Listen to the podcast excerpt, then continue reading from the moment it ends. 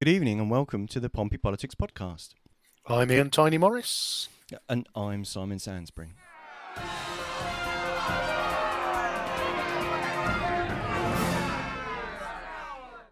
Welcome. What a beautiful sunny weekend, first day of spring. And you've spent all weekend binge watching, Simon. Well, Not the latest Netflix special. um, I was trying to play with my camera um, light there, but it's just made me look even worse. Um, so um, yes, um, yeah, I, I've s- I've spent the entire weekend going over and over the, the full council meeting because that's an exciting thing to do, is to try to find a ways to squeeze a six and a half hour meeting into like fifty five minutes. But I guess it's easier than doing an eleven hour meeting into fifty five minutes. Yeah, with discussion. Yeah, no, I, I, I, I was um, chatting with one of the councillors in the week about uh, the hustings and delighted to report that uh, Councillor Ben Swan has stuck his hand up for Copnor and said he'd be delighted to come to the hustings. But uh, yeah, I spoke to him on Wednesday and he was he was a very happy man to have uh, to have been home by midnight on the day of a full council meeting. I should imagine that was an unexpected joy. A, a rare a rare treat, I think. Uh, I think for for all of our local councillors. So the last uh, the last big event before uh, before May the fifth and the elections. So indeed, May, May the fifth. covered, May the fifth be with you. Be is- with you. Yeah. yeah, been a very important day, May the fifth, obviously. You, it better Uh, be I'm for you. Yes. Yes, twenty eight year, twenty seven years this year. So uh, yeah, wedding anniversary. So uh, yes, a, a- double whammy, both wedding anniversary and uh, and local elections. What more could you ask for? So uh, so without further ado, Simon, because there was plenty on the agenda, you're gonna you're gonna sort of give us a whistle stop tour of some of the more simple bits, and then we'll dive into the the meatier morsels as well as um, analysing, you know, were these genuine requests or were they simply a delicious setup to allow for leaflet fodder and more trees perishing in the interests of uh, May the 5th? Political parties campaigning in the last full council before a, local election. God forbid. Well, Wouldn't happen here. Um, Absolutely but not. uh, interestingly, this week did happen up the A27 with our uh, old, our new friends in in Havant, where uh, where Labour snuck a cheeky amendment onto a onto a bill which the Conservatives then voted down, and the headlines appeared the next day. Yeah, beautifully orchestrated, and uh, the, the leaflet presses were rolling at that point. So um, let, let's see whether whether Portsmouth can keep the moral high ground, but I fear not. Let, let's indeed see. So, um, so the first thing that I wanted to comment on was actually um, was item eight on the agenda. Oh, the the, the chimes, the chimes are calling. Um, so, uh, and that was an update on uh, planning, development, um, and management, and increased um, capacity. Um, so, uh, this is this this is a response to a um, a cabinet um, decision in, in February uh, to use uh, £45,000 of corporate contingency fund to increase capacity in that department. Um, it's been mentioned a couple of times in fu- in uh, full council Mm. meetings before um, about the concerns of uh, delays in getting planning applications through, um, and indeed. Um, and indeed, what um, Councillor uh, Brent, um, who uh, brings, who, who basically brings a, a, brings a comment to this, is a, is about um, you know th- effectively that there are there are nine out of fourteen wards in the city that are not meeting the statutory time frame for um, for issuing um, planning applications, um, and that means that um, you know, for example, in Baffin's, a 174 day wait for a decision. Um, there was a bit of a weigh in from um, from from all directions really, but the but the the Conservatives were quite were quite uh, vocal about this. Councillor Stubbs pointing out that it, the majority of these decisions are actually about minor changes, i.e., extensions or changes of use, uh, Mm. rather than kind of larger developments like the wholesale redevelopment of Commercial Road or the what used to be the Tricorn Centre. Um, and Councillor Smyth uh, from the Labour Group uh, stating that you know this is bad for our economy and the impression of Portsmouth City Council as an efficient and effective council. Um, and yeah, basically, I, you know, Hugh Mason, um, the uh, Lib Dem councillor, um, reported that the department's six pe- people short. It is moving forward, um, and um, and Gerald Vernon Jackson, the leader, was saying that this kind of happens in other areas. But I think the thing that kind of came out at the end of that was Simon Bosher, the leader of the Conservative group, pointing, reminding the council group that um, that at the end of these um, these stats, there's a, there's actually a you know there's a household where they're waiting to you know redevelop their house, so they're having to rent and pay a mortgage at the same time. Uh, was the example that he he, he brought up that I think he's brought up to full council before. So there's there's a person at the end of this process. Um, I think is kind of the key thing. Yeah, and I think that this is one of those ones. It's quite an emotive subject because I think often when people think planning applications, they think about you know housing developments and HMOs and new builds and you know developers and and and at that point people have you know relatively limited sympathy. Um, but you know when it's about somebody potentially you know extending up into the loft space or you know putting an extension on the back of their house to to save them from having to move you know 174 day wait you know that's that's six months just to get the green light you know so you, you you know you think about that you know somebody naively who's thinking about now oh do you know what? I think now might be the right time to do it. Well you know you put the planning application in this week you know with those lead times you're not going to get a decision till september and obviously getting your house knocked about in the uh, in the winter time is not something most people queue up for um, no, I- I- indeed, and kind of the um, and it's interesting because we come later. We talk about um, the local plan, which is effectively the council trying to find um, their way to submit um, to make a submission a submission to the government to say basically the seventeen thousand seven hundred houses over the next fifteen years um, that the council's meant to find space for. Um, it's all well and good finding space for them, but if you can't actually get planning permission granted for them, none of them are Mm. ever going to actually get built. Um, and if you're yeah and, and if you're thinking about areas of the city that really are in desperate need of regeneration, i- i- if you can't kind of get the small things done and efficiently and effectively done, what hope is there for the really complex, large projects that you know the sort of ambitious projects that you'd hope to to be seeing from uh, from the council now that it's the um, now that it's the property owner in um, uh, down Commercial Road or, or the Tricorn. So mm, it, it, it's a key thing. On one hand, it does, yeah, initially it might kind of seem like, well, who cares about developers, bar. But on the other hand, actually, it's the little guy that's that's suffering the most, and the regeneration is sitting and that's where for me you know and again i do have some sympathy in the you know backlog caused by covid difficult to recruit you know planners into the into the role but but ultimately you know with a lot of these planning applications it is a rubber stamp exercise. And you know there's a part of me that says if you were pragmatic you know you know the the major estates and the roads in Portsmouth where you've granted extensions and loft spaces and in the past you know there, there's there's part of me that says you know a couple of weeks with a sifting through the lift with a rubber stamp and just going yeah yeah yeah yeah yeah and clearing out all of the stuff that you know to be noise. And i'm sure that anybody with a council planning background would be aghast at this. Oh no we've got to go through them in detail line by line but realistically this as you as you mentioned this one has been kicking about now for far too long and and no real solution seems in sight because 45,000 pounds sounds like a chunk of money. But if you're the person who's if you're the uh, somebody with the right qualifications and you know you're in demand 45,000 pounds doesn't buy you for very long does it?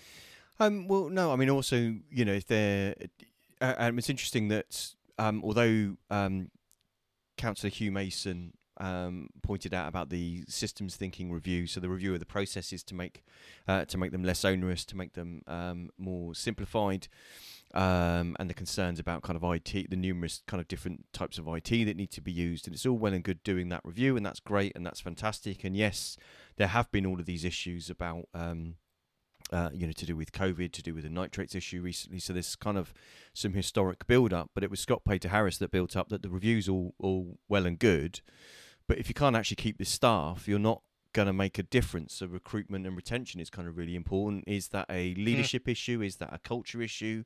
What what is that that means that the council can't hang on to staff in that that key, really really important area? And the the council had tried outsourcing. Um, this so that also kind of speaks to one of the other motions that one of the motions that we were going to Mm. talk about. Um, the council tried outsourcing this to a highly recommended um, organisation, um, and I, I think the technical term is they stuffed that up. Um, and Yep. uh, so in that respect, that didn't actually help. So, but you know, are they the only contractor that can do it? I doubt it. you've got to think not, haven't you? And that's where, that's where, and, and as you say, we'll get onto it. But but again, the, the, you know, one of the joys in somebody who d- historically has worked in procurement, you know, when you outsource something, you've got to be very careful about the question that you ask of the the team that you're outsourcing to, because if all you're saying is actually we'd like you to follow all the same onerous, complicated, and you know uh, really kind of tedious processes that you follow internally, well, your outsourcer is going to be no faster than you and isn't going to have the knowledge and the expertise, so it's probably going to be slower.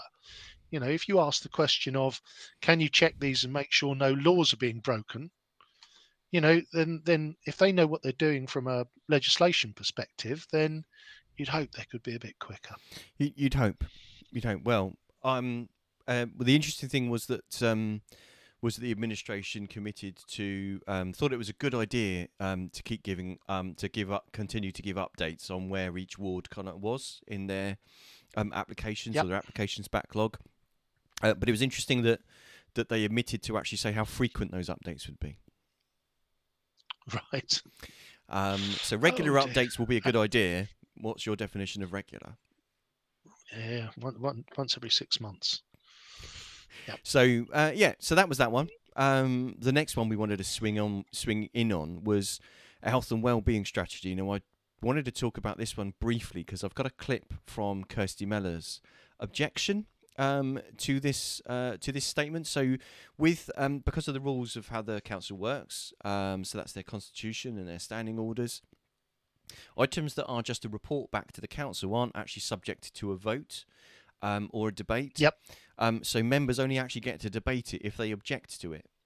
So Right. so even even if they actually patently agree with the report being produced, they can only have a conversation if someone actually objects to it, and that's the point um, that uh, Councillor Mellor makes um, in in her. So let's um, let's listen to um, what she had to say uh, uh, about this one, and then kind of talk through this one a, a, a little bit because that's there's a there's a, a quick kind of rundown of, of that one, but I think it's an interesting one when we think of the later motion where we talk about um, where we talk about a constitutional review. Thank you, Lord Ooh. Um, just to be absolutely clear, we are objecting in order to speak. Um, and no matter how carefully people choose their words, sometimes they can always be twisted. So I'm making that clear that we are in full support of the health and wellbeing strategy. However, um, we feel it's important to highlight that as a local authority, we do not have an up-to-date poverty strategy. Instead, we've opted to tackle poverty in our health and wellbeing strategy.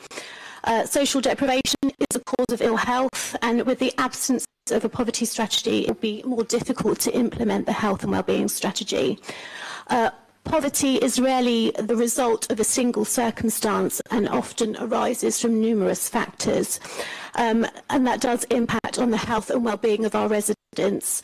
We must not lose sight um, of the fact that social deprivation and the cost of living crisis is severely damaging our communities.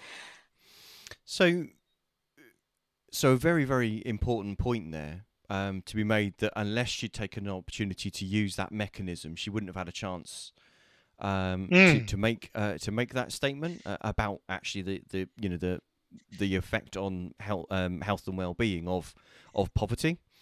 Um, and then, um, so the cabinet member responsible for well-being and social care is uh, Jason Fazackarley, um, and his response was he's happy to speak to um, other colleagues to look at addressing uh, the concerns that Councillor Mellor uh, raised. Um, but then Council Leader Gerald Vernon Jackson pointed out that there is a poverty strategy um, that was um, produced in November 2020. And then Councillor Mellor's re- um, retort to that was that having spoken to officers, they weren't, they didn't seem to actually be aware of it. So hold that thought about doing something and not knowing it's actually been done, and it not actually being reviewed, because that that, Hmm. that comes up again. This is one of the dangers, isn't it, of a strategy document? You know, strategy documents in themselves are, you know, it's actually quite easy to write. You know, it's one of those things where, you know, the number of times I've written my own strategy document about getting fit and losing weight, and it was so much easier to to write the document than it ever was to cut down on all the things that are bad and increase all the things that are good. Yeah, yeah, and and it would like writing a process. It's easy to define a well, it's not easy, but you know what I mean. You can define a process, Yeah, but yeah. unless someone continually reviews it, it over time, entropy ensues. People complicate things. People stop following the process, or they change things because there are change. You know, different different circumstances mean that things have to change uh, and alter, and the work instructions or the processes don't evolve um, to cater for that. And again, that that kind of speaks to the later motion about constitutional review. Mm. Um, so the you know the number of times you and I have um, sat through our summaries of full council meetings and we're not sitting through them for, for 11 12 hours like the people sat in the room are although to be fair it feels like i have by the time i've watched watched them and kind of made notes. But it, it it's interesting the number of times that process and the the rules of how the council does its business does actually come up. So it sounds it might sound like a um, quite an academic conversation um, but actually it's quite fundamental to the way things get done Mm. um, so yeah, that would. Perhaps even more fun, fundamental as to whether they do get done, isn't it? Um, well, yes, uh, and uh, we we I, I guess we'll kind of come to that uh, a bit later on. But Mm. it's, there's a you know what's the is the way we're doing things the way that we're supposed to do them, and is the departure from how we're supposed to do them and to the way that we're doing them now is that is that an okay departure, i.e., is there a compliance issue about that departure, or does it just mean that the rules need updating to reflect common current practice?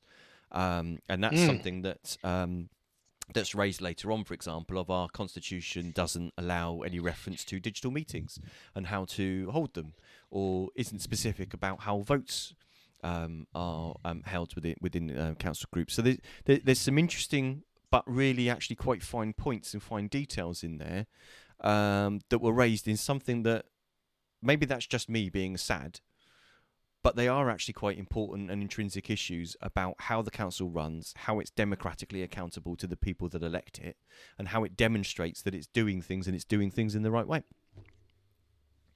Well, and I, I, think on this point, it doesn't it go even deeper than that, which is, you know, I, I, I'd ask the question of what use is a poverty strategy that nobody knows exists. Yes. What, what what value is that? The whole point of surely spending all of those hours creating a strategy is that it's a living document, that it's something you use. Um, Yeah, and and and you you measure yourself against and say, well, okay, th- this is this is where we want to get to. This is where we are now, and these are the things that we want to change to get there. And then that sort of periodic, well, how are we doing against that? You know, otherwise, what you've got is, you know, somebody somewhere has been paid a chunk of money to craft a a very well-meaning document that sits in a virtual filing cabinet somewhere. Um, yeah, I- indeed. Um, but do hold that thought because it, I- it I shall we, retain it. we return to it. So the next one I wanted to talk about was Solent Freeports, um, which Oh, big shout out to Tony Restall, who uh, we uh, regularly, I, I, wouldn't want to say that Tony's got a bit of an obsession about this, but um, he is uh, he, he's he's very keen on the topic of free ports. He is. So um, so he'd be delighted to know that, that this was uh, on the agenda. In, indeed, um, and and hopefully we do it justice by covering it. So. The deadline for submission for the business case for the Solent Freeport um, to the government is April the 15th. So all of Yep. the council groups involved effectively need to kind of pass um, that work. If the um, if the Freeport business case is um, is approved, then effectively Solent Freeport exists as an entity, um, and it has certain customs and tax powers for 25 years. Um, now that's quite a good thing for Portsmouth City Council as the owner of Portsmouth International Port. Uh, Yep. Which is a proposed uh, customs site, and we're all the Portsmouth City Council are also the owner and developer of Dunsbury Park in Havant, um, a proposed tax site. Um, so both of those within the proposed Solent Freeport. So just to get some jargon out of the way, um, tax sites are uh, ba- basic places where businesses operating in tax sites have enhanced capital allowances, structures and buildings allowances, and stamp and land land tax duty benefits, as well as employers' NI contribution relief and business rate relief. Um, and customs sites have simplified customs procedures, um, allowing for duty exemption, uh, deferred duty, duty inversion, and VAT deferral. Now, what's duty inversion? I hear you say. Um, that's where the duty on something being imported into the country is higher than the duty paid on the finished product that's made from it, if that was imported. Yep. Right. So, um, what customs sites allow you to do is effectively have a bonded warehouse where goods can come into um, that area for later um, use in manufacturer and then for um, future export or just or just kind of future export. So, um, Councillor Bosher, um, for the, the leader of the Conservatives, points out that Havant um, and Marchwood in Southampton are also affected, and there's uh, 220 million pounds worth of benefits to the private sector, um, and predictions of creating 28,000 jobs. So immense o- opportunities, but all of the councils need to improve, approve this. If one of them says no, basically the whole thing falls on, on its arse. Um, Yep. uh, but um, there's quite often some uh, some impression that free ports are basically a you know Singapore on sea kind of um, no no environmental um, regulation, no uh, no employee employment legislation, etc. Uh, but Councillor Smyth from the Labour Group uh, points out um, that there's misunderstandings about free ports, and that some people um, think companies operating in them are exempt from employment laws and ex- and um, you know steps to move towards zero carbon, etc. Um, but free ports don't exempt operators from good practice, terms, No. conditions, and minimum wage, or implementing environmental policies. Um, it starts to get a bit more political when Councillor Atkins goes a little bit off on one saying that this is only possible because we left the EU. Um, but then other people respond to him enough that he, you know, you're shaking your heads. Okay, well, okay, so we might have been able to do it when we were in the EU, but we didn't do it. So he kind of makes then unmakes his own point, which bless him. Um, and uh, but Council Leader Gerald Vernon Jackson um, closes on basically it's not a silver bullet, um, but it is um, it is a great opportunity and it needs to be looked at. Yeah. Um, but to remember that the last free port in the UK was actually closed by the Conservative government in 2012. Um, and although they do have a reputation of creating low wages in, for example, warehousing jobs, uh, we wouldn't need to have been doing this if we'd not chosen to leave the customs union. So um, there was a bit of a revisit of the of a hint of the Brexit argument um, in this debate. Yeah. But uh, but essentially, everyone seems to think, oh, the idea of having loads of investment in the city and therefore allowing lots of growth and, and hopefully high paid jobs and also therefore high rents for properties that the council owns and runs. What's not to like? Thanks very much, please. Yeah, and I, I think this is where sometimes you know there is this this kind of and and free ports exist all, over the world, and and there are good and bad examples of both. And I think there is an element where, you know, if you look at the, you know, if you look at the- uh, if you look at it through the the optimistic end of the telescope, you know, this investment will bring jobs and will bring new businesses to Portsmouth. And there's always the yeah, well, it's just a warehousing thing, isn't it? Well, no, not all, not always, because you you talked about inversion there, which is important because you know if you're going to bring in a raw material and process it to be a finished good, then you've got to do something transformative to it, and that's a manufacturing job you know, and that brings engineering and quality and manufacturing as well as warehousing. So, you know, there is an element of, you know, I, I think that this is a this is an excellent opportunity. I do struggle with it a little bit, um, you know, because if I go back many years, I, I did, you know, I, I did some work within a free port, but that was in Dubai. Now, the Dubai free port uh, is enormous, um, and that's because fundamentally they had an awful lot of open space, a bleak desert, in which to, you know, you know, you want air traffic, we'll just build ten runways. You want sea traffic, right? We'll we'll build another set of docks. And you want to throw up some new buildings? How many do you want? How big do you want them? Because we've got all this space, which Portsmouth clearly doesn't have. Um, but there is an opportunity there. Um, and I think it's one we should exploit. I think the only what what could be a potential fly in the ointment is that the I believe that DP World, who are the parent company to P and O, actually have a seat on the board. Yes. Of Solent Freeport, um, and I saw something from the Portsmouth Labour Party, who, following P and O's disgraceful treatment of their 800 workers who they uh, they they dismissed this week, um, you know, is, is challenging whether that should be the case. So, as you say, with a tight timeline for April the 15th, that there is a slight worry that um, that yeah. that could derail the whole thing. Well, yeah, are, are they the sort of organisation that we want to get into bed with? Um, metaphorically speaking, um, bearing in mind that's how they treat their workforce. If part of the argument and rationale for this is the jobs, um, if they're going to treat their workers so poorly, that doesn't sound like such a great or secure or sustainable benefit, does it? No, it doesn't. And I think there is this element of, you know, again, I'm not an, neither of us are employment lawyers, but at first glance, what P&O has done seems to me to be completely illegal. You know, we talk about protection for workers.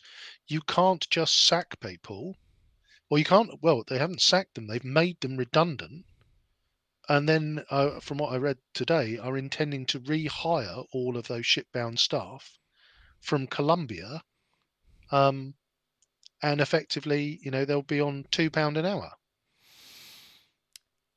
Yeah, um, it, it's it's not good, but it, it's it's it's why kind of it's why the detail on these things are important as well as a strategic plan and it's also it's yeah. important to have an eye of the sort of companies and organizations that you're having a relationship with um, which is also yeah. a theme that comes up later on in um, in one of the question the members' questions, the urgent question uh, from Simon Bosher about the council's contract with Gazprom to provide gas for the council.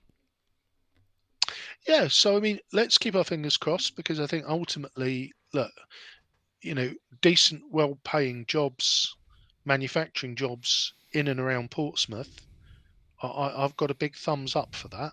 So, um, you know, it, that's that's the positive end. You know, others will say oh, it's low tax, rubbish, and okay, maybe, but I, I, I, generally think this is this is an opportunity that I, I, I hope we maximise. Okay, so a bit more of a kind of swift on from a couple of things. Um, motion, um, sorry, item thirteen, not on the motion. We didn't get to the motions yet. Um, was about the carbon budget method- methodology.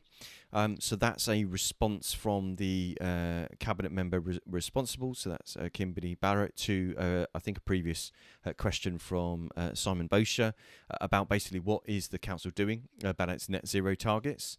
Um, lots of love in the council chamber for the good things that are in the report, and it's showing how much work there is, and lots of appreciation um, for the officer that had been taken on to uh, lead this work and to develop this work, who's got the basically, by the sounds of it, fantastic expertise um, and innovative qualities um, in this area to be able to help uh, drive this along, um, and the work that um, that um, that cabinet member uh, Kimberly Barrett has done was much appreciated from members across the cha- across the chamber.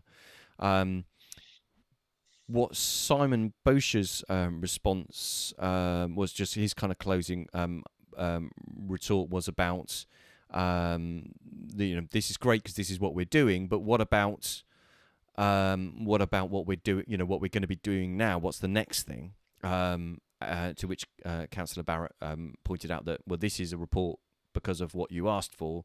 What we'll be um, discussing um, at a meeting later in the week um, is actually about what the new ideas are and what the kind of things uh, going forward.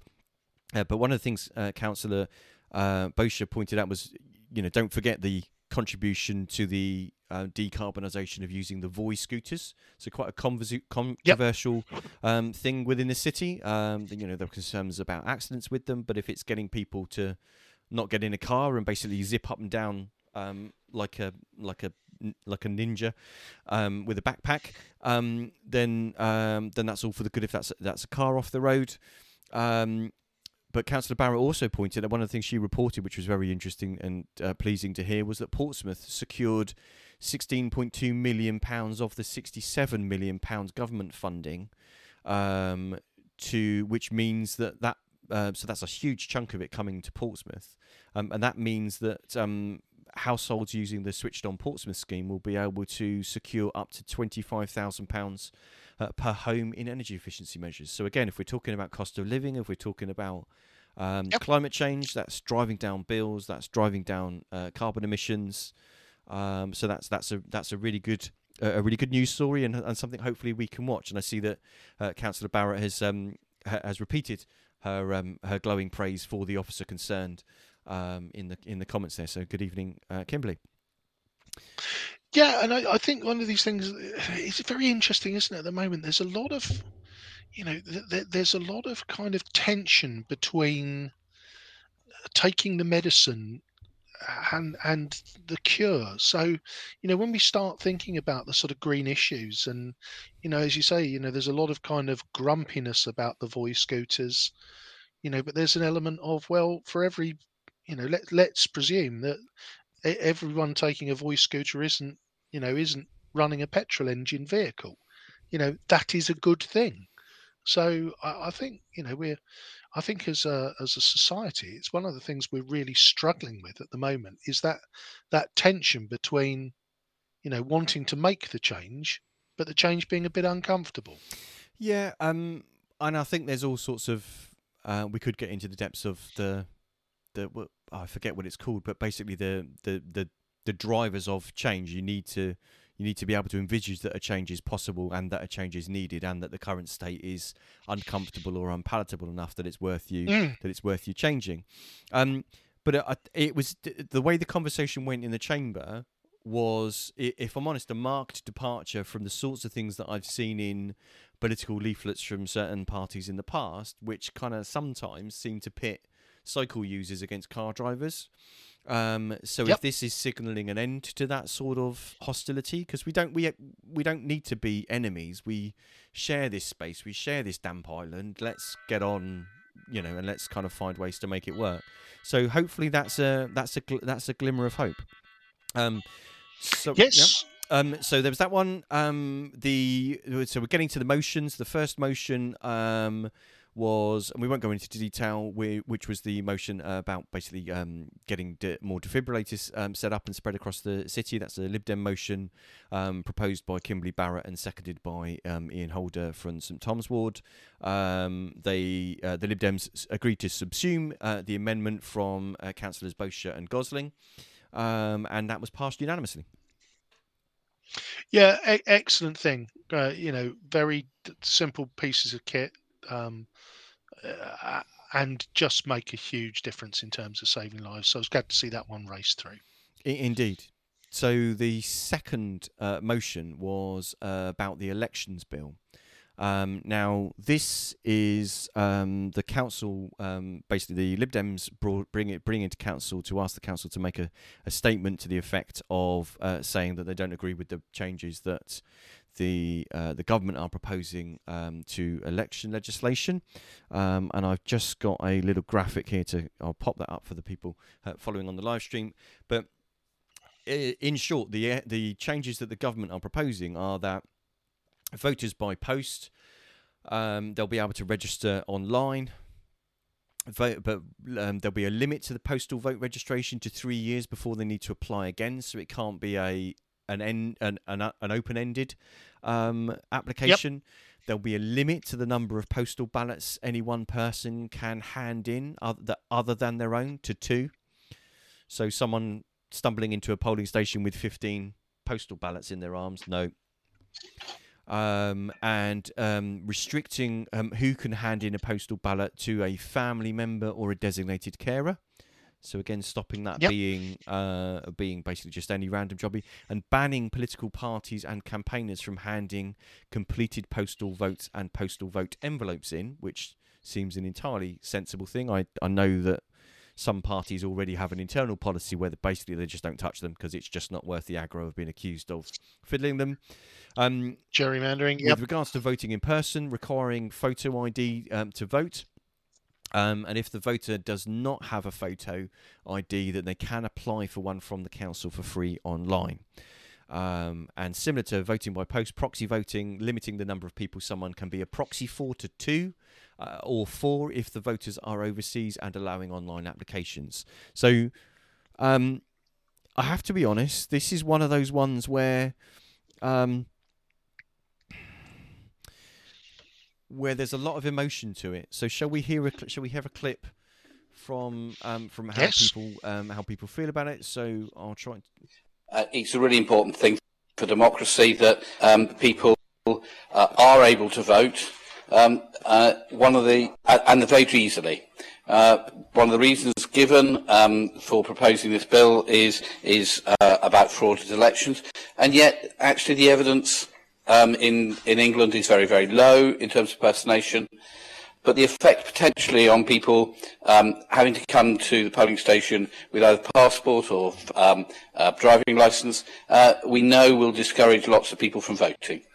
So I think we need to be making sure that um, we're not creating a bigger problem than the one that we're trying to solve. Uh, we know that those people who are on very low incomes um, don't have passports. They, they can't afford to go away. And passports cost over 70 quid now to get. Um, and to say to people you have to have a passport, uh, otherwise uh, you can't um, come to vote, uh, is going to discourage people from voting. Uh, also, we will discourage people who are younger um, because uh, people don't have driving licenses um, uh, and therefore they're unable to, to be able to have that as a piece of photo ID. The one issue that I think may have slightly slipped under the radar is the way in which Party? the government is seeking to direct the work of the Electoral Commission by the way it is wording uh, its um, legislation. So what I've asked to do is that we um, agree right at the very end to, as I say, urge the government to reconsider those measures which seek to change the oversight arrangements of the Electoral Commission and to maintain the Commission's current independence and its accountability to all parties. Um, there is obviously stuff about consultation, etc., but it's clearly trying to set conditions under which the Electoral Commission operates. And the commissioners are so concerned that they have written this open letter, which is published on their website. Um, they say that um, it is our firm and shared view that the introduction of a strategy and policy statement enabling the government to guide the work of the Commission is inconsistent with the role that an independent electoral commission plays in a healthy democracy. This independence is fundamental to maintaining confidence and legitimacy in our electoral system. That view was echoed by um, the Public Administration and Constitutional Affairs Committee, who produced a report just recently on the bill, and they also said that they thought that the government's uh, approach to this that they had failed to demonstrate that its proposed changes to the Electoral Commission are both, and I quote, necessary and proportionate, and therefore risk undermining public confidence in the effective and independent regulation of the electoral system. Um, what they're doing here is effectively giving the um, regulated power over the regulator the government insists that they're not proposing to, to really do anything terrible. And they're saying, oh, well, all they want to do is, um, and I, will quote here, um, they want to uh, set priorities on things like impartiality, accountability, value for money, proportionality, and consistency. Well, it's hardly likely that the Electoral Commission is going to go in for not partial, uh, partiality, unaccountability, poor value for money, disproportionality and lack of consistency. I mean, they're not going to do that. Um, so you have to wonder what is, what is going on here. Um, unfortunately, the government does have form, but in much more serious areas, as you can probably remember, um, the government sought to prorogue Parliament in 2019, and that was declared unlawful by the uh, Supreme Court.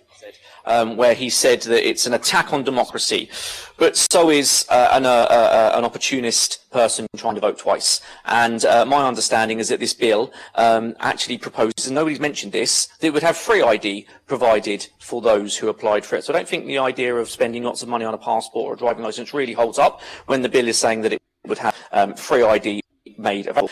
Now, everything I've seen in the bill says that it will ensure that it does not deter people to uh, to vote, and that free ID point is a, a really strong one that we, we, we must make.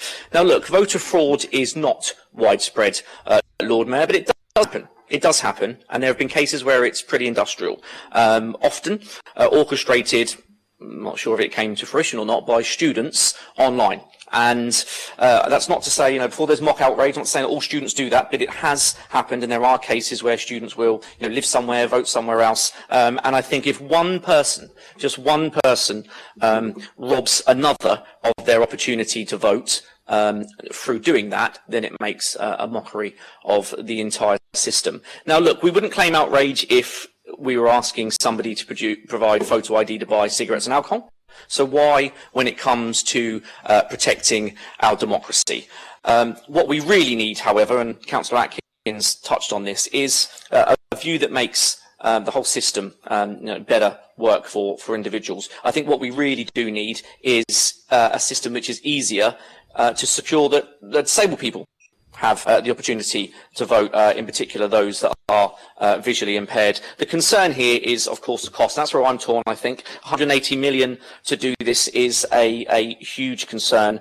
So for me, it's a head versus heart uh, decision. Yeah, this is an interesting debate. I'm kind of like, on the fence of it because um, I think the, the cost of it is not something that I would like to support.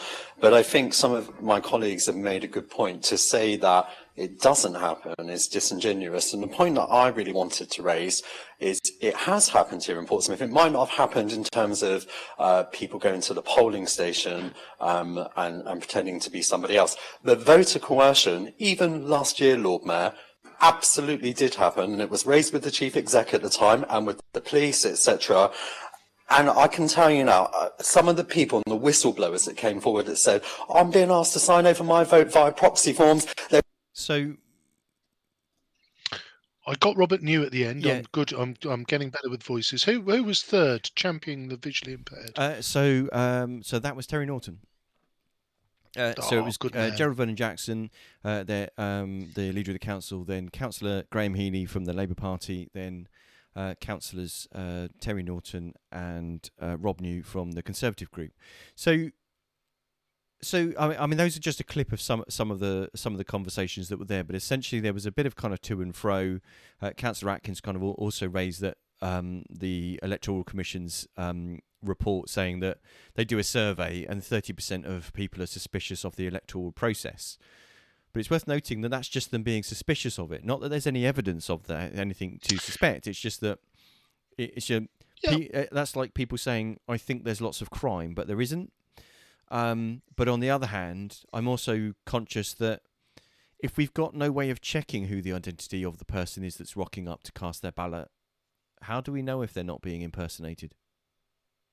Well, and and and I actually wrote a piece on this back in 2016 because there was a trial over in mm-hmm. Gosport mm-hmm. where they there tried was. voter ID. Yeah.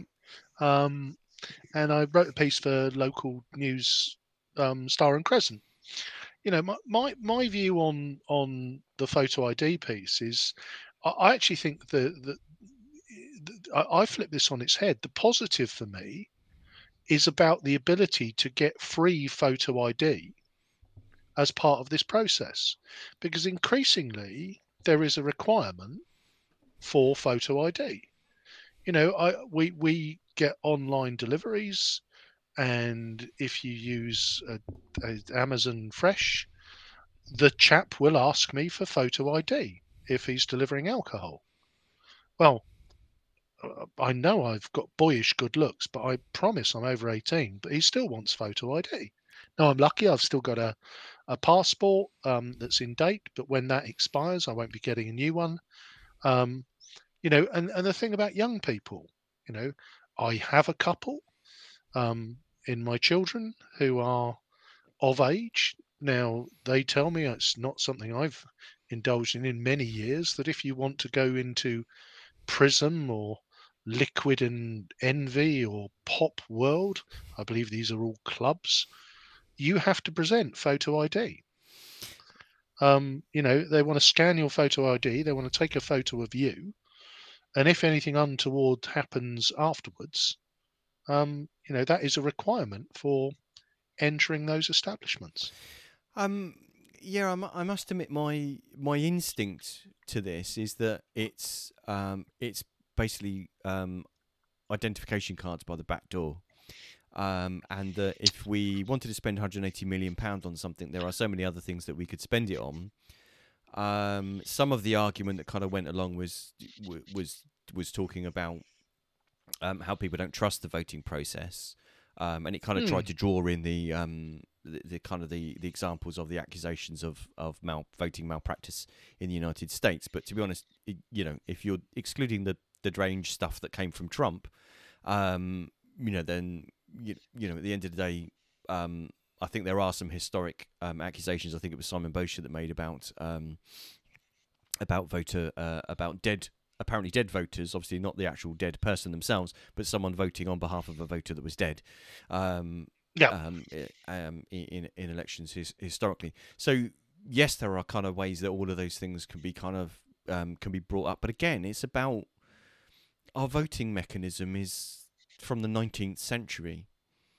Um, yeah, it's the 21st century. We, you know, a pencil on a piece of paper might be unhackable, but it also doesn't af- reflect the world we live in. No, uh, and again, I and I guess, and I'll say it before you do, which is that um, you know the the last attempt the government to get a an app to work in terms of track and trace, it didn't come in at 180 million, did it? It was uh, a little bit over budget from that. So, yes, I mean for me, you know, look, it, it seems it, seems so 19th century to wander up at a church hall and say, I'm Brian and so is my wife. And somebody with a pencil and ruler then runs there down the list and finds you by your address and draws a line through you. You know, that just feels, but, but it almost feels like 180 million to get us to 1984 where you've got an identity card, I'm not sure that's the greatest use of resource. No, but again, is that just another government IT system that they balk at the idea of updating it because it's so expensive, but it just gets more and more out of date and more and therefore less and less um, useful um, um, and more yeah. and more irrelevant um, as time goes on. So because innovation happens, right?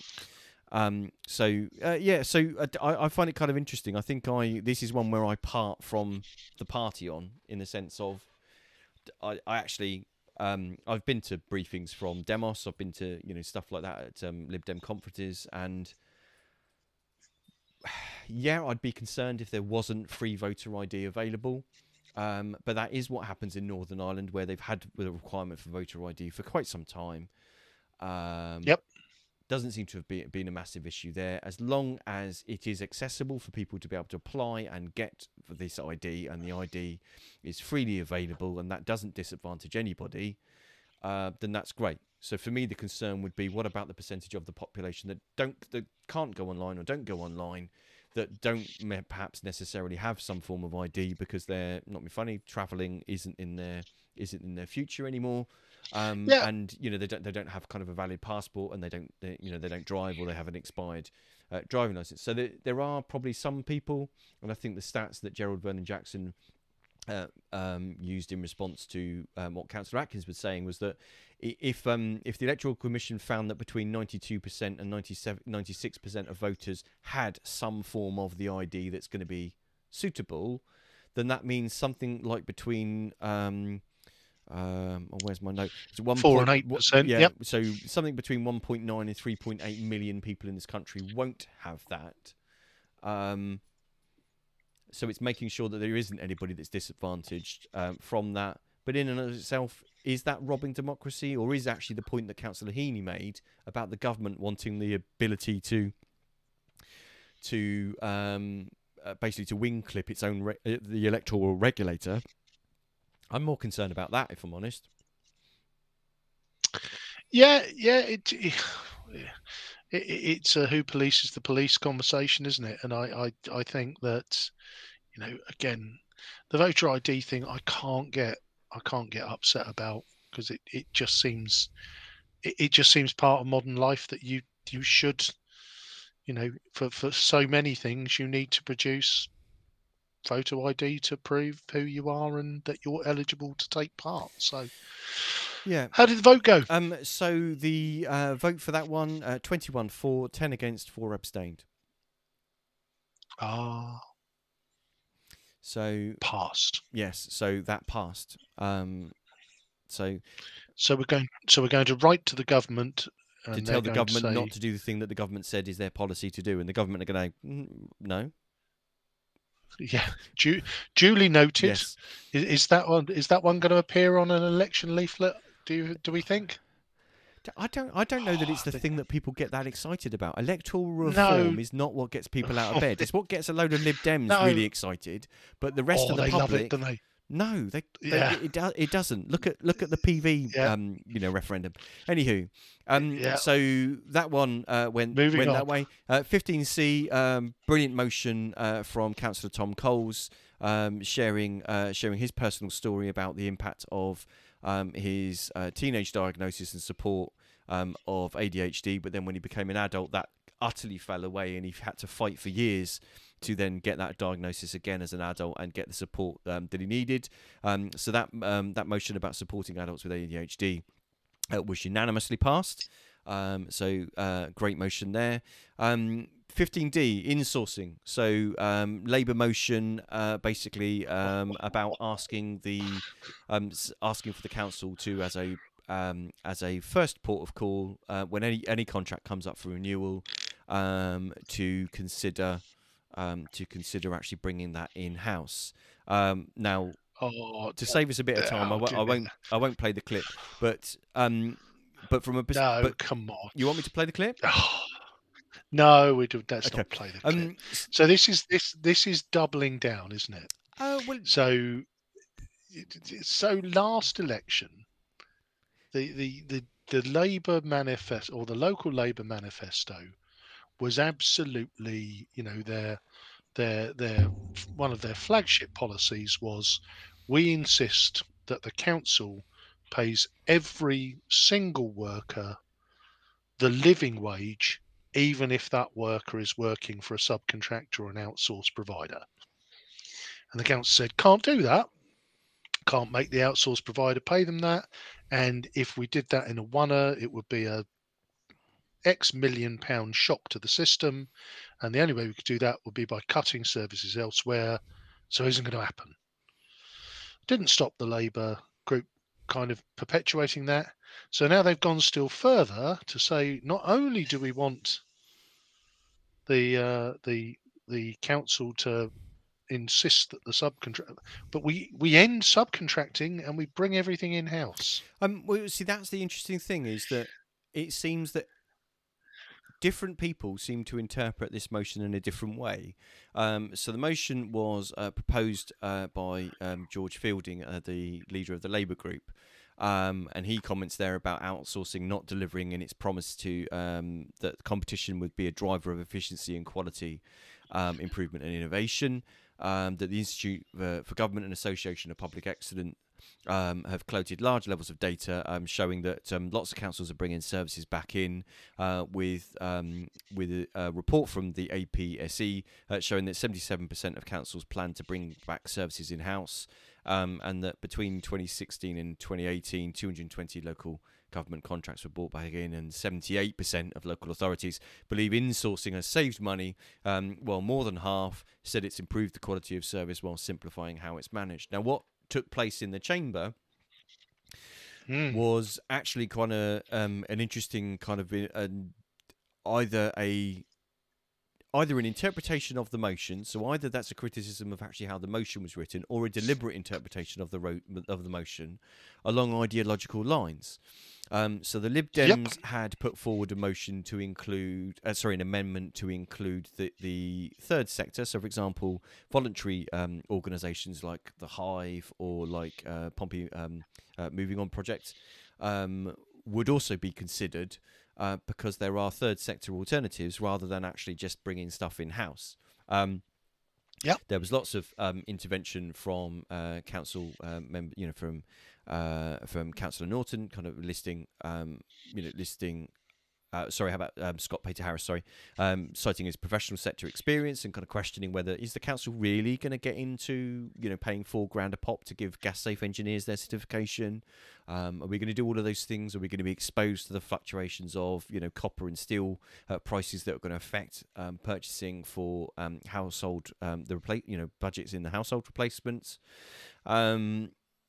And but also it was it was interesting that Councillor Atkins uh, made the point that this is a bit kind of 60s 70s 80s isn't it?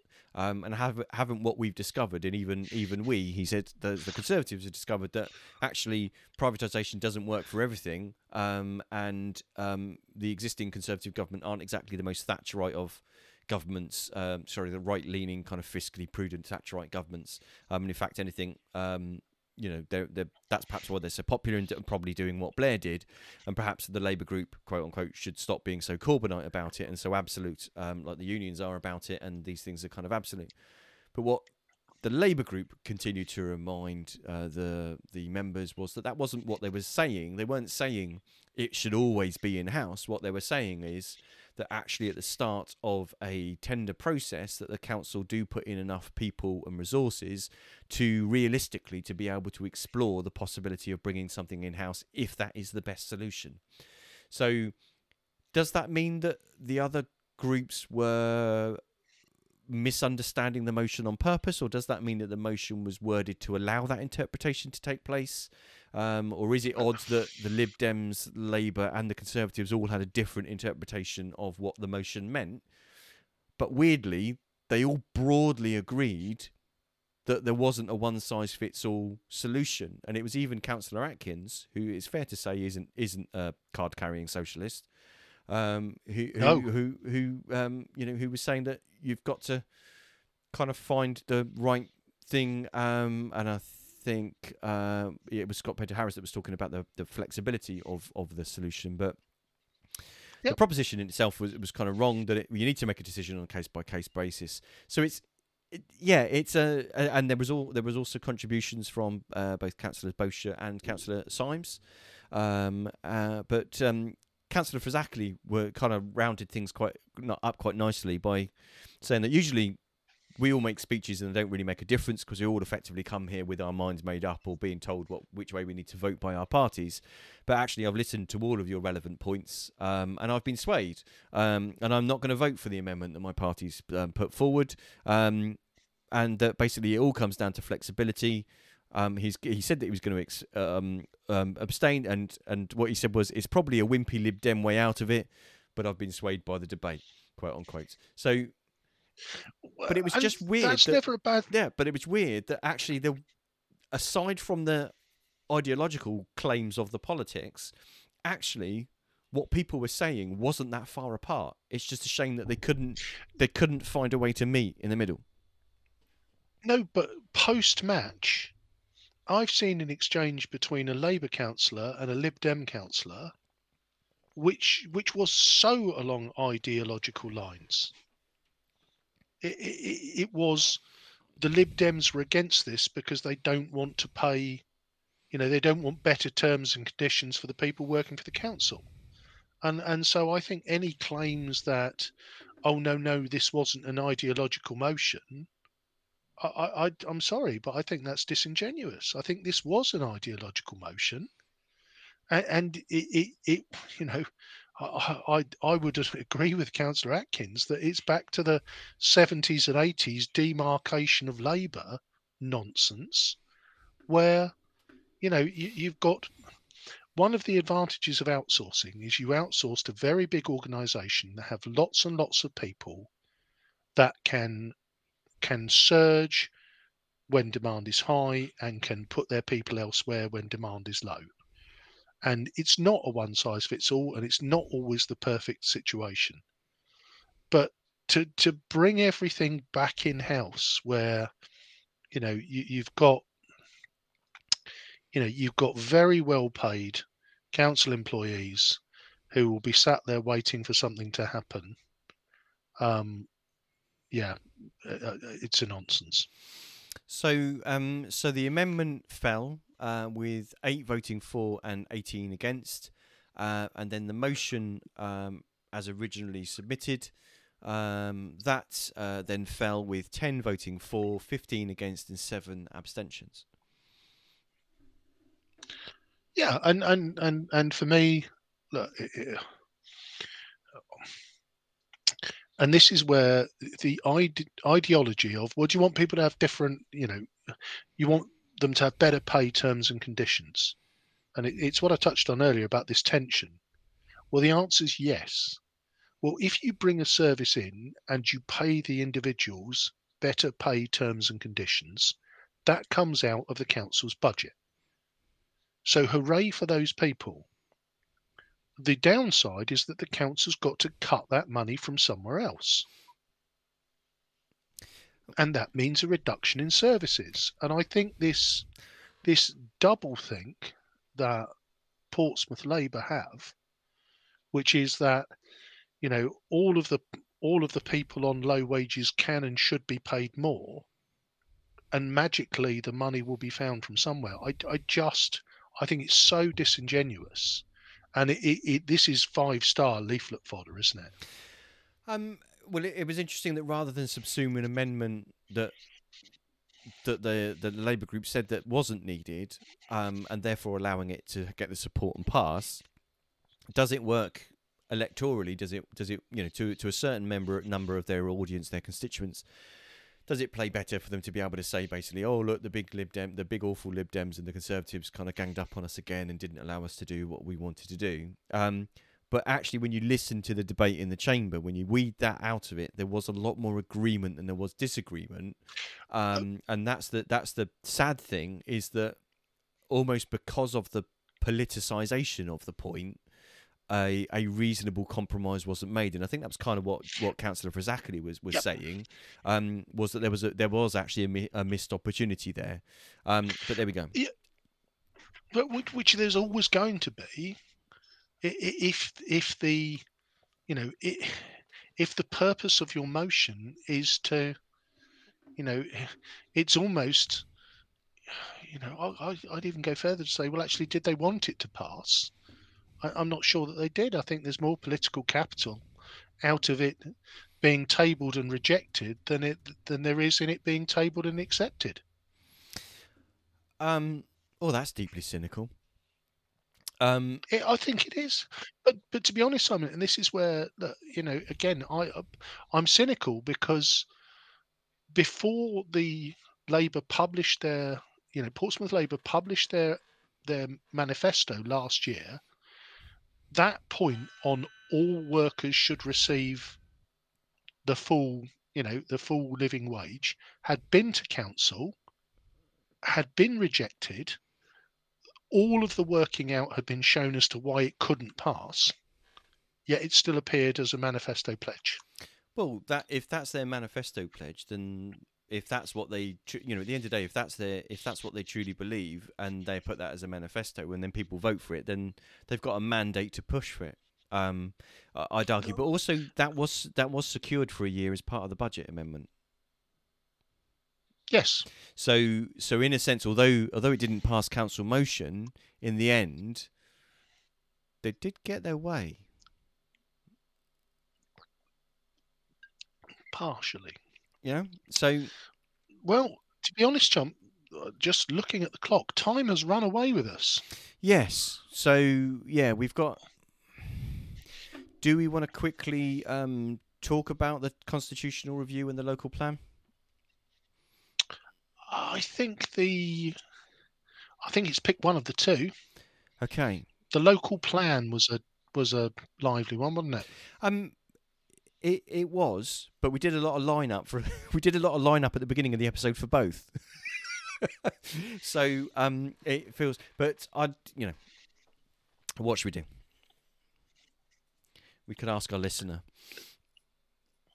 Well, tell you what, as it stands, we actually don't have a show planned for next week at the moment. Mm-hmm.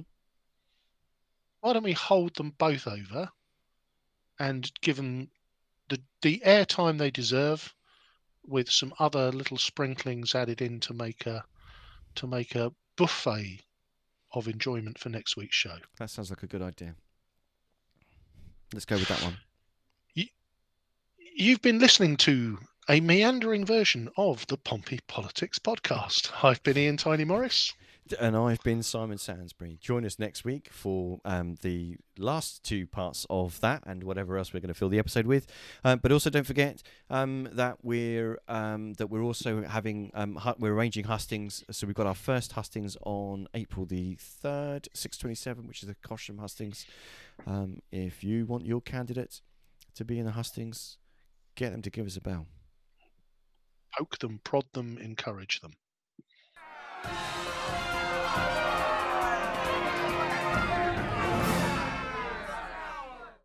Thank you for listening to this episode of the Pompey Politics Podcast. If you want to make sure you get notifications about upcoming shows and get to know when we're live, we normally broadcast live 6:27 p.m. on a Sunday evening, then follow us on Facebook at Pompey Politics Podcast.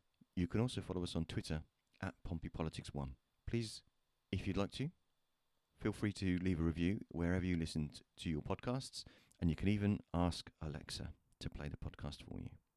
Alexa, play the latest episode of the Pompey Politics Podcast. Getting Pompey Politics Podcast from Amazon Music. Alexa, the latest episode. Stop. See? It's easy.